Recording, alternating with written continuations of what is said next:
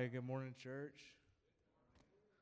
Glad to be with you this morning. As you can see, they went down to the minor leagues to get the preacher this morning. Todd is in Texas, and Nick is under the weather this morning, and so I get the privilege of speaking to y'all. And so I'm excited about that. And I'm actually going to be preaching a message that I preached in Nicaragua. Last week I wasn't here. I was in Nicaragua doing missions, and it is incredible. And so this message today is titled, Help My Unbelief. And so it's not from our scripture reading because I was, politely told this morning. I was ready this morning at, 8:30. And so this message is going to be great because I know God could do all things. And so, but before we get in, we're going to read the scripture, and then we're going to pray over the preaching of God's message. Okay? And we're going to be in John 20, verse 19. So I'll give you a second to get there. But if you don't know who I am, I'm Brett, Pastor Brett. I'm the youth pastor here at Arlington Baptist Church. Been here for a hot minute. And one of the cool things that happened this year, actually, what was it? 2 weeks ago, I guess. I got to remember these dates. I got engaged, and so that was exciting. Yeah. And so I like to say that she got a catch, but it's really probably the other way around.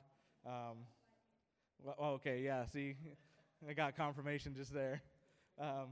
But we're in John chapter 20, verse 19. And so we're going to read the entirety of the passage, and then we'll pray over to preaching God's word. So it says, when it was evening of that first day of the week, the disciples were gathered together with the doors locked because they were feared the Jews. Jesus came, stood among them, and said to them, "Peace be with you." Having said this, he showed them his hands and his side. So the disciples rejoiced when they saw the Lord. Jesus said to them, "Again, peace be to you. As the Father has sent me, I also send you." After saying this, he breathed on them and said, "Receive the Holy Spirit. If you forgive the sins of any, they are forgiven. If you retain the sins of any, they are retained." But Thomas, called Twin, one of the 12, was not with them when Jesus came. So the other disciples were telling him, "We've seen the Lord." But he said to them, "If I don't see the mark of the nails in his hands, put my finger into the mark of the nails, and put my hand into his side, I will never believe." A week later, his disciples were indoors again, and Thomas was with them. Even though the doors were locked, Jesus came and stood among them and said, "Peace be with you." Then he said to Thomas, "Put your finger here and look at my hands. Reach out your hand and put it into my side. Don't be faithless, but believe." Thomas responded to him, "My Lord and my God." Jesus said, "Because you have seen me, you have believed. Blessed are those who have not seen and yet believe." Jesus performed many other signs in the presence of his disciples that are not written in this book, but these are written so that you may believe that Jesus is the Messiah, the Son of God, and that by believing you may have life in his name. So let's pray. Father, you are a good God, and you know exactly what's going to happen today, tomorrow, for the rest of eternity. God, in these moments, I pray that you would open up hearts and minds to receive your word, because, God, I pray that you move me aside so that it's your words and your power that speaks to us. God, I pray for a congregation to be changed and a group of people to be on fire so that there's no unbelief, but there's only faith that we move with confidence in you. And so, God, I pray for those who are struggling in here. God, that there's no distractions, no things in the back of their mind where they just wonder when lunch is or when it's going to be done. But, God, I pray that we shape our lives according to your word. And so, God, I pray for your spirit to move in me and to move in these people. God, this place is not too small, and you are not too big to use us. And so, God, I pray you give us power. It's in Jesus' name we pray. Amen. So the sermon is Help My Unbelief. And again, I got to preach this in Nicaragua, which a lot of y'all have helped me to go there, and you prayed for me, which I'm telling you that I felt the prayers more than any time I've ever felt prayers in that place. And it's really cool when I preached this message, it was at a youth conference, and with the translator, it took about 45 minutes. It's not going to take 45 minutes today, because unless someone wants to translate for me. But the idea was that a lot of times we have these doubts. And when I got done preaching that message, there was two kids that actually chose to follow Christ as their Savior. And then on Sunday, when I preached a different message, because I had to preach like 3 different times in the span of like 4 days, which was great. And one of the times, he's like, hey, you're preaching today. I was like, oh, okay, you know, that's great. But the other time, another 2 people got to give their life to Christ, which is, it's one of those things where you see it and you're like, wow, it's crazy what God could do through different countries and prayer and things like that. But we are here today for some reason, and no one in here is outside of God's plan, and He knows why you're here. And so there's people that are struggling with things today. Some people struggle with unbelief. They haven't made a profession of faith. Some people are struggling to step out in boldness. But when we were street witnessing, one of the ladies that comes to my mind is we were street witnessing in a rural, I can't ever say that word, country village.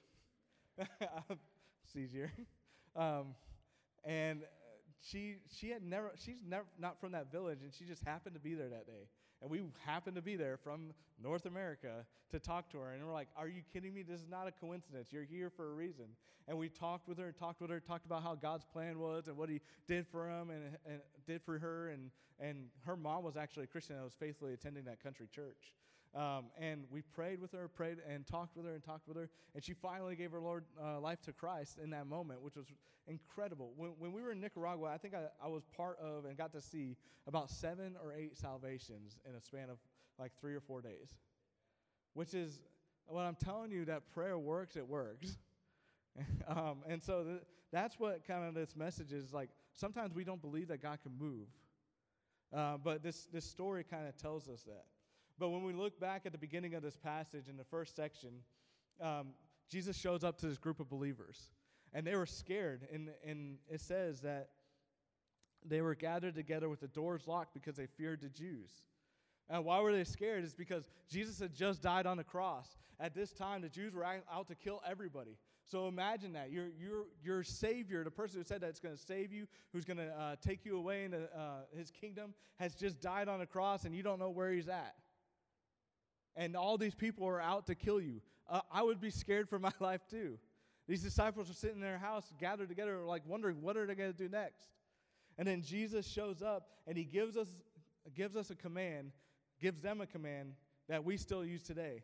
And it's part of the Great Commission. Matthew 28:19 says, "Go, therefore, make disciples of all nations, baptizing them in the name of the Father and of the Son and of the Holy Spirit."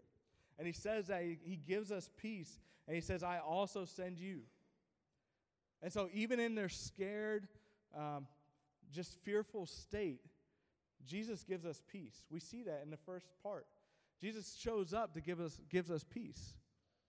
And with that peace, we go and tell people about that peace, so they don't have to live in fear anymore. And He gave us the Holy Spirit to do that.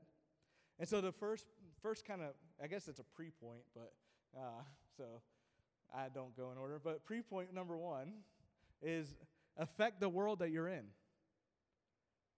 Each one of y'all have this family, this situation, this group of people that you're around constantly. Think of the people that are sitting next to you. The world you're in still needs Jesus too. Even believers need doses of Jesus when they are doubting or scared.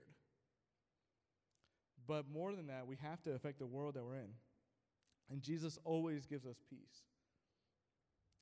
The next section is kind of broken up in verses 24 through 29. And it talks about how, and it's talking about how Thomas doesn't believe, right? Like Thomas shows up to the disciples, and the disciples are like, "Hey, we saw Jesus." And Thomas is like, "Yeah, no, you didn't. Like, where is he at? I saw him die on the cross, and he never came back," you know, that kind of thing. And Thomas is questioning and doubting that Jesus actually rose from the grave.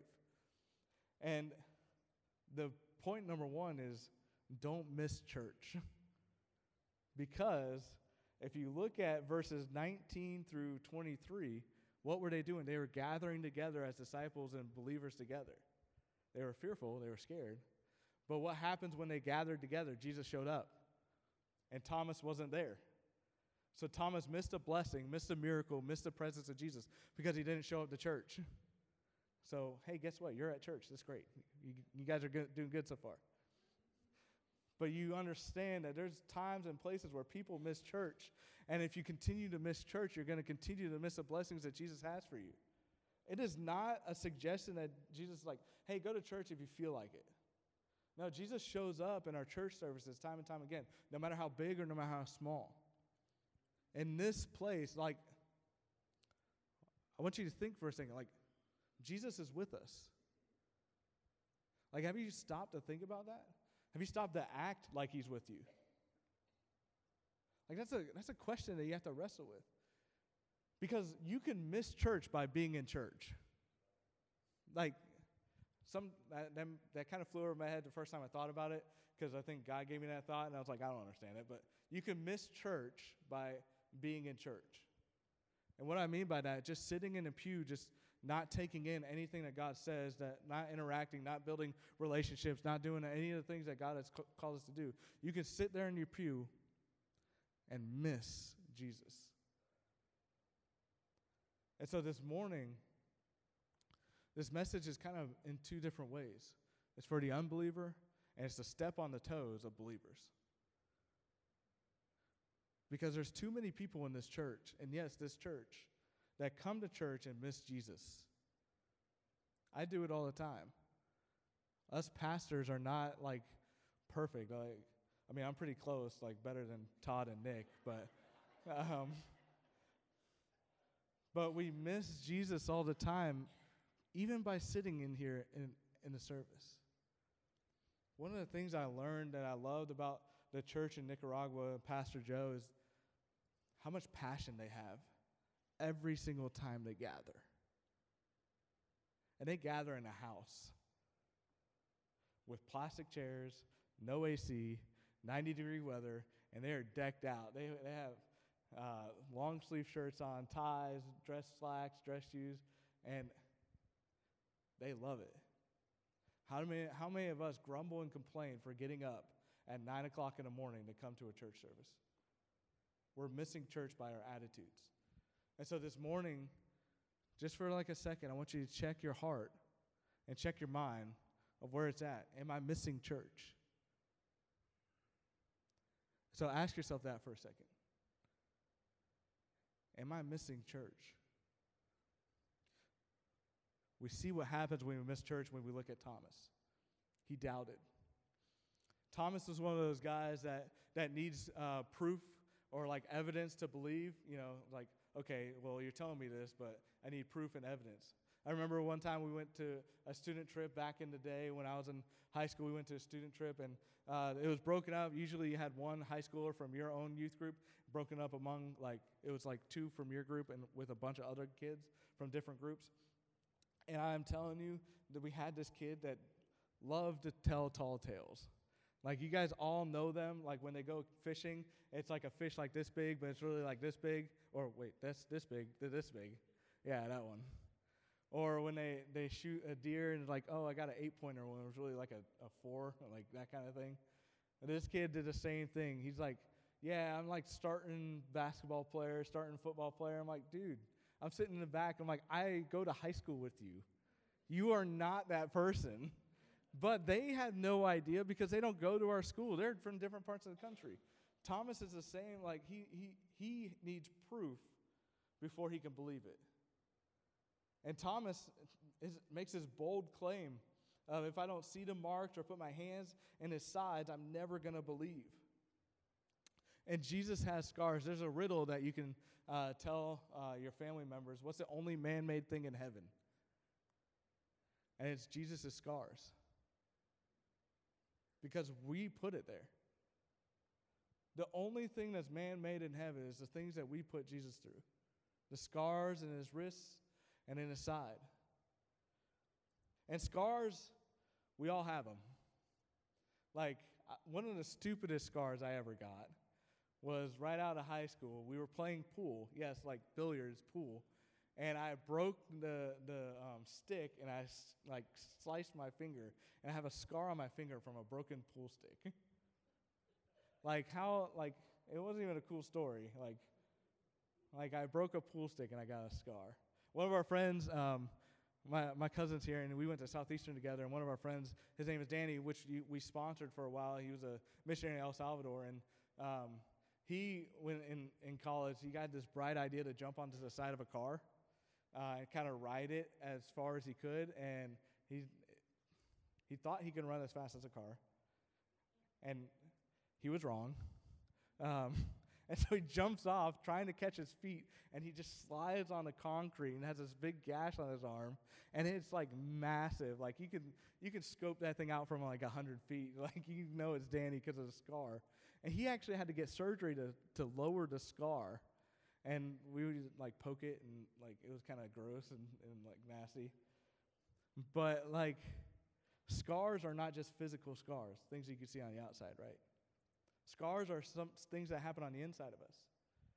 Loneliness, rejection, abuse. You know, all these different things kind of remind us, and the mistakes we make, the shame we have, people always attacking us. They create scars on the inside of us that we don't sometimes naturally heal properly. And Jesus has scars. And so the idea behind that is God sees our pain. Like, we forget that all the time, that God sees everything that we go through. He foreknew everything that we were going to talk about, everything that we were going to go through. And it's our choice. We can either stay bitter or we can get better. We can stay broken or try and figure out a way to heal it. And see, God knows our pain and our struggles. In Psalms 139, I encourage you to read all of Psalms 139 because it's super powerful, but two verses I'll read. It says, "Your eyes saw me when I was formless. All my days were written in your book and planned before a single one of them began. God, how precious are your thoughts to me. How vast is their sums. If I counted them, they would outnumber the grains of sand. And when I wake up, I am still with you." God knew us. God knew you before you were even born, before we even thought in the womb. And so these ideas that we have that God created this pain for us is kind of like this idea that a lot of atheists and people who don't want to claim to the faith kind of stick to. It's like, oh, well, God knew everything. Why would he make us go through pain? And that's a good question. But I always think about it in the fact that if your parents did every single thing for you, would you ever learn? You wouldn't. You would never know that a stove is hot to not put your hand on. And God is in his throne not doing these things to attack us or make us like play dolls. But he's given us trials and tribulations and scars and pains and things like that so that we can either become better from it and talk to other people about our pain and suffering, or to sit in it, get bitter, and be broken for the rest of our lives. And so we have two choices, and he wants to change our pain into purpose. We can either use our pain in our life to point people to God or complain about it. Most of the, again, I don't want to bash everybody in here because I don't think everybody's like this, but the American culture today is a very complaining culture. I mean, when you go to other countries, you get a better sense of this, that we sit in our ivory towers and complain about a little prick in our finger when there's people who are struggling in third world countries who don't even know where their next meal is going to come from, whose churches are outside on dirt floors with like 3 benches. And so what right do I have to complain about it being hot in a sanctuary when they're sitting in an open, covered, 100-degree church, fully dressed? And so, again, I design my messages to step on toes for a reason, because I think me and us as the American church have gotten soft in our faith. Not that we can't complain about, Bible says don't do everything without grumbling or complaining. Did you know that was a sin? I think we forget that. Grumbling and complaining is a sin. Thomas must have been in pain. Imagine that. You've been walking with your Savior, the God who's going to lead you out of oppression and this ruling class of Romans, and he's going to bring you into glory in the kingdom, and he dies on the cross, and you're like, what is going on? Like, I thought that you were going to save me, and yet here you are, nowhere to be found. Imagine that for a second. Someone promising you all the glories of this world and riches, and you've seen him do miracles and things like that, and you follow him, and he does nothing in what you thought it was going to be like. Thomas's, all this pain and sorrow is eating away at him. But what starts the healing process is belief. And Jesus says to Thomas, blessed are those you believe because you got to put your finger where it's at, but blessed are those who have not seen yet believe. We don't see the physical Jesus here. We don't get that blessing. But we get all of his promises, and we had the benefit of looking back through Scripture and seeing how many times Jesus fulfilled all these prophecies. Does anybody know how many prophecies Jesus fulfilled? I have two people in here that should know. Yeah, I'll wait here. It's over what? So over 300. Come on, Matthew. Over 300. He fulfilled over 300 prophecies in his short ministry. That's not including the promises that are come. One of my favorite promises is 2 Corinthians 4, 7 through 18. And it is so powerful. I'm going to read it all. Because if we just believe in what Jesus has done and can do, our lives are going to look so much different. And so it's not going to be up on the screen.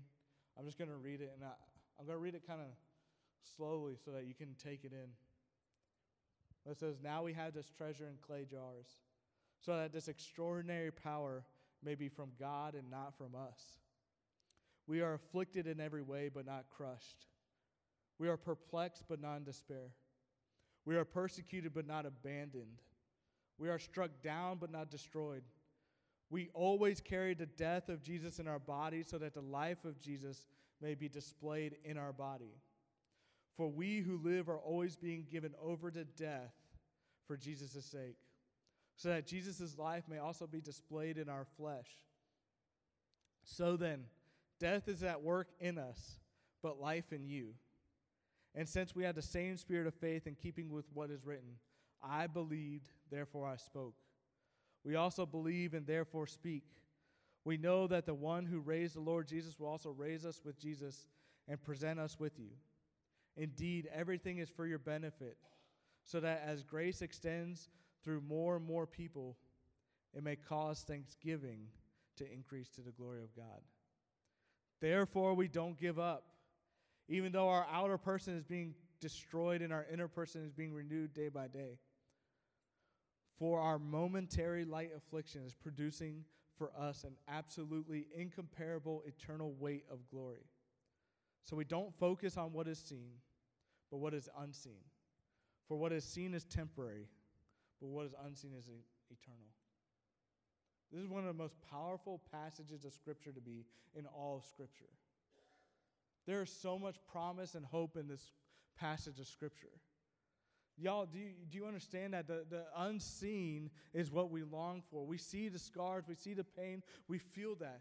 But when we look at what Jesus has done, the eternal promises, we see that it's incomparable to what we go through. We can't fix ourselves. And the Bible promises us that we will go through pains and trials. I hate to break it to you, but as being a Christ follower does not exclude you from trials, situations, and pains in life. If you have not gone through that, count yourself lucky, because it's going to happen. When we give our lives over to Christ, we imitate that of Christ.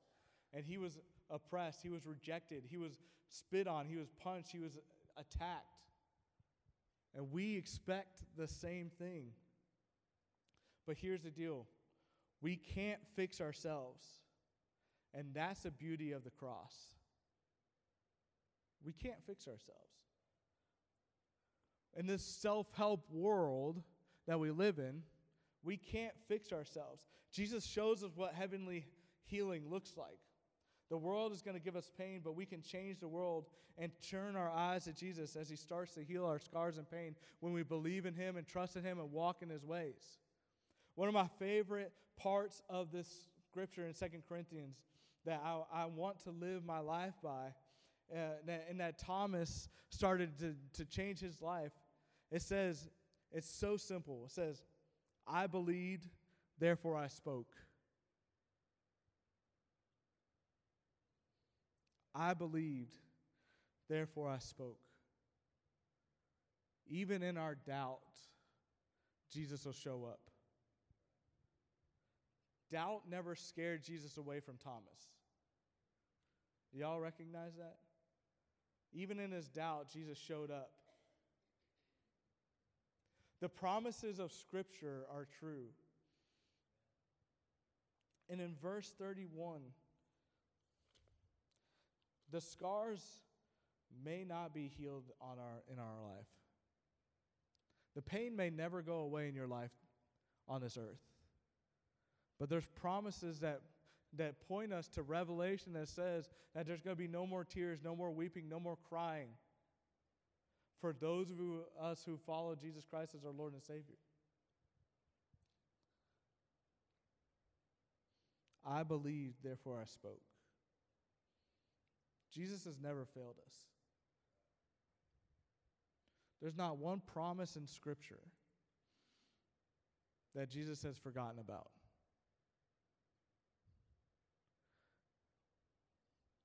Verse 31 and 30 and 31, it says, Jesus performed many other signs in the presence of his disciples that are not written in this book. But these are written so that you may believe that Jesus is the Messiah, the Son of God, and that by believing you may have life in his name.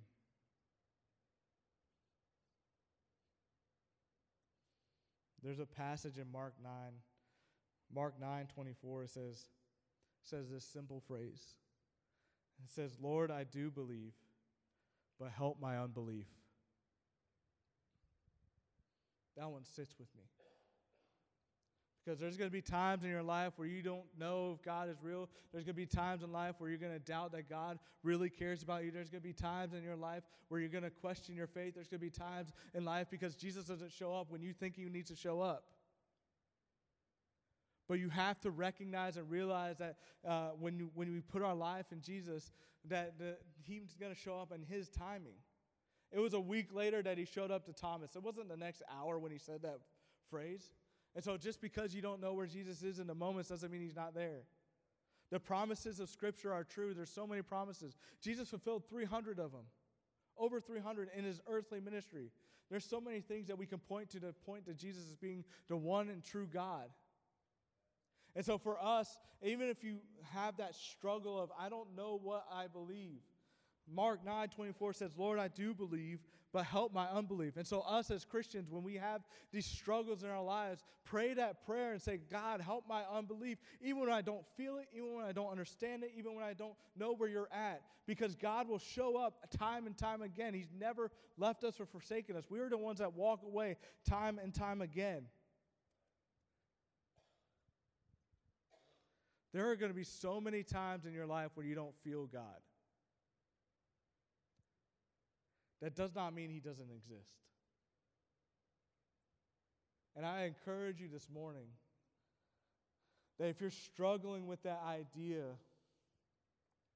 of, I haven't felt God in a long time. I haven't felt God. He hasn't shown up for me and all these different things. Pray that prayer. Lord, I do believe, but help my unbelief.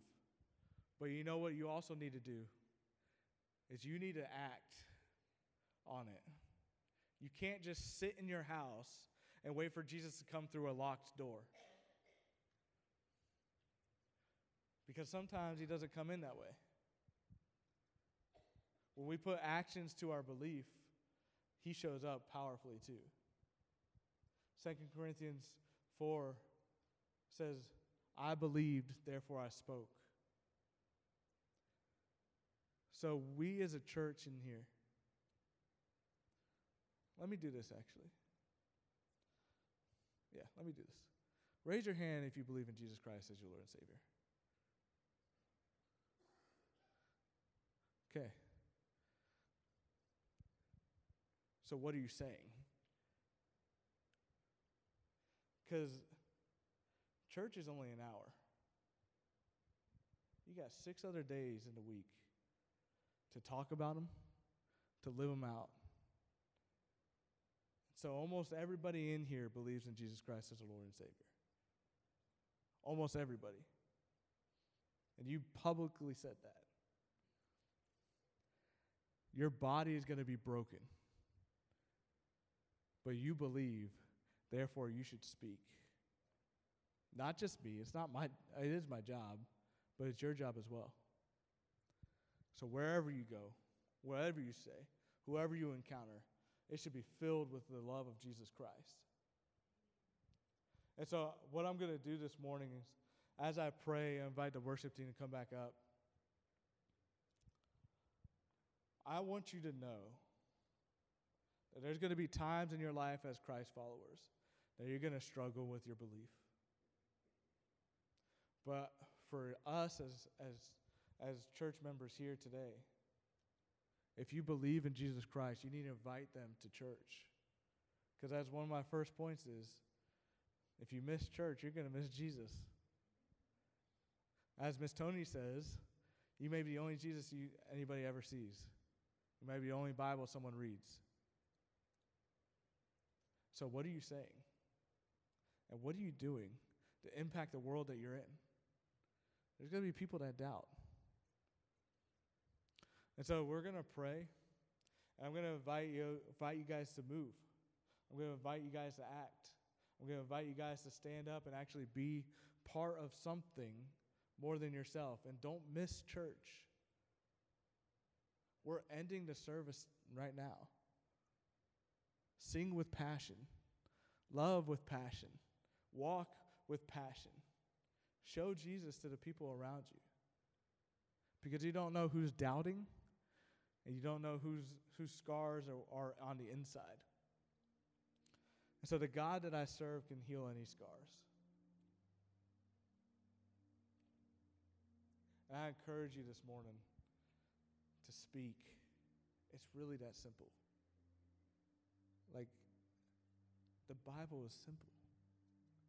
Speak because you believe in Him. Don't be afraid. You don't know how many salvations you're missing because you won't tell people about Jesus. I wonder how many people are lost and going to hell because I haven't said anything.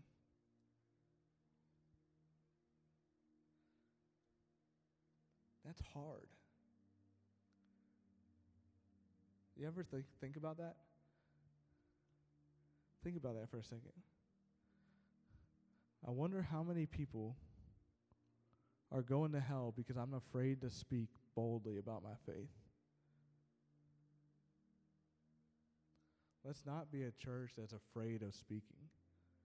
Let's not be a church that's afraid of inviting. Let's not be a church that's afraid of serving. Let's not be afraid of missing church. And so I said we're going to pray a few times, but let's pray now. Let me pray for y'all, and then we'll have a time of invitation. Father, there's some times where we don't know what to say. God, I don't know what to say. I don't know where some people are at in their walk with Christ. You do. God, let us just sit in you for a second.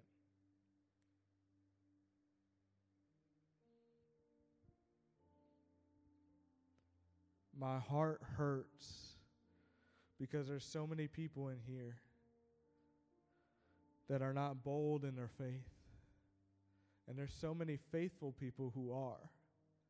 God, I pray that those who are serving and working and telling people about you, God, that you would renew their strength, that they would soar on wings like eagles, that they can see the fruits of their labor, and that you would be good to them. And God, I pray for those who are on the fence, that don't know if they're a Christian or not, who haven't really made that commitment to follow you. God, grab hold of their heart and yank on it so that they can make a decision today. God, I pray for those who have scars on the inside that have not fully healed yet, that are still bitter and broken and sitting in a place of anger because of the things that you made them go through. God, I pray that we're a church that could rise up and be vulnerable and show them what intimacy with you looks like. And as we get closer to you, that you give us more and more love. As we draw into you, that you heal us time and time again. And as we run away, God, you chase us time and time again. And so this morning, God, I pray for those who are running away from you, that they stop and recognize the good shepherd that loves them. And when they run away from you, they're going to get hurt more. And God, I pray for those who are doubting today, that you would give them security in mind to know that your promises are true and will always true, and you've never failed, not ever and never will. And God, I pray for those who need to speak, that you would open up their mouths and their hearts, that when they see someone and they build that relationship, that they understand that there's more to this life than here on this earth, that we live for an eternal perspective, that we may be broken in these moments, but now, and as we understand that you have died for us and you've shown up with your scars, that you can take our scars and make them into a purpose, and we can change people's lives. God, I love you, and I pray that we move in a direction. Give me more boldness and sorry for my sin where I've fallen short. God, I pray that you open up our hearts and let us know where we're broken and where we need to repent. God, I pray for those people in here. Shower them with love so they know that. It's in Jesus' name we pray. Amen.